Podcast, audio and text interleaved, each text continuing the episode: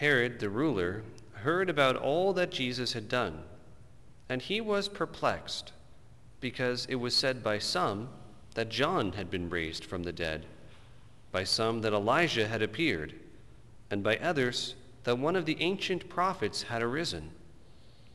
Herod said, "John I beheaded, but who is this about whom I hear such things?"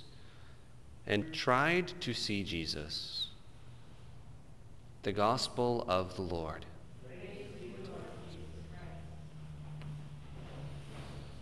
The Lord takes delight in his people. That was our responsorial psalm refrain. The Lord takes delight in his people. It doesn't always feel like the Lord takes delight in us. Perhaps we say, well, Lord, if you really delighted in me, you wouldn't send me these sufferings. You wouldn't allow me to go through this. Can you believe, Lord, what that person did to me? Man, it was so embarrassing, Lord, what I went through when that happened. We could be tempted to think the Lord is not taking delight in us. Or we could look at all our sins and say, Lord, you could never take delight in this. And it makes me think on this memorial of St. Pius of Pietrelcina, as known as Padre Pio, that opening prayer we had on today. That opening prayer, by the way, is called the Collect. And that prayer, you'll notice the priest always says, let us pray. And there's a pause. And the purpose of the pause is for us to bring our prayers in silence, what we're offering and asking for at Mass in that silence.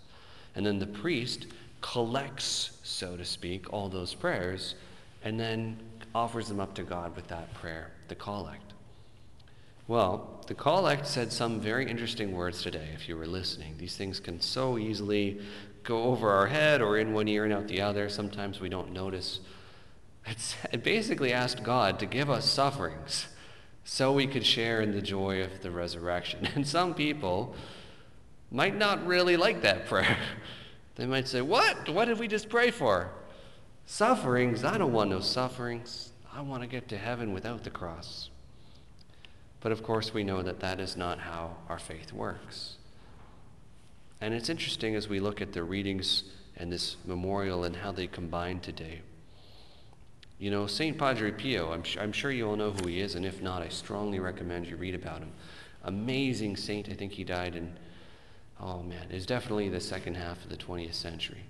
But I don't want to give you any dates lest I'm wrong.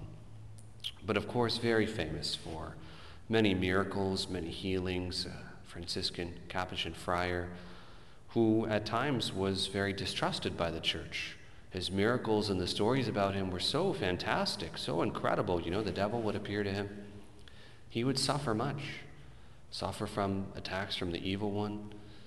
Suffer from the sheer volume of people who came for confession, sometimes 16 hours a day, hearing confessions, let alone the other things he probably had to do. And then, probably the most painful, suffering from authorities in the church saying, you're not doing the right thing. When he knew in his heart he was striving his best to do the Lord, he really went through the cross, so much so that he was, of course, what we call a stigmatic, someone who had the stigmata, the wounds of Christ in their hands, their feet, and so on.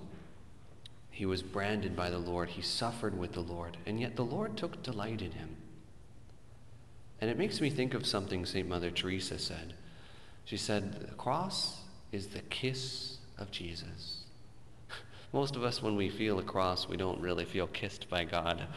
I think sometimes it unfortunately happens that we don't even realize that we're carrying a cross, and we don't even think sometimes to unite ourselves more deeply to God in it.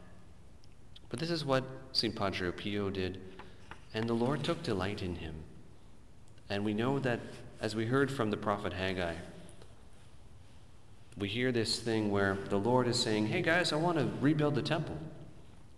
And they're all living cushy lives, and they like that. They got their cushy house, their comfy spa. They don't really want to put that money and time into the temple.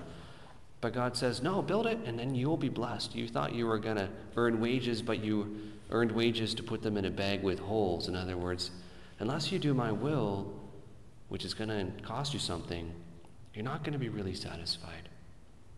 So that's just a little theme, a little takeaway tonight, as we think of St. Pius of Pietrelcina, that only when we unite ourselves with the cross of Christ, which is not easy, which is heroic, which we need great grace and a deep prayer life to do consistently, to choose it day in and day out. Only when we do that, though, do we also, as the opening prayer said, start to taste in the resurrection the fullness of life,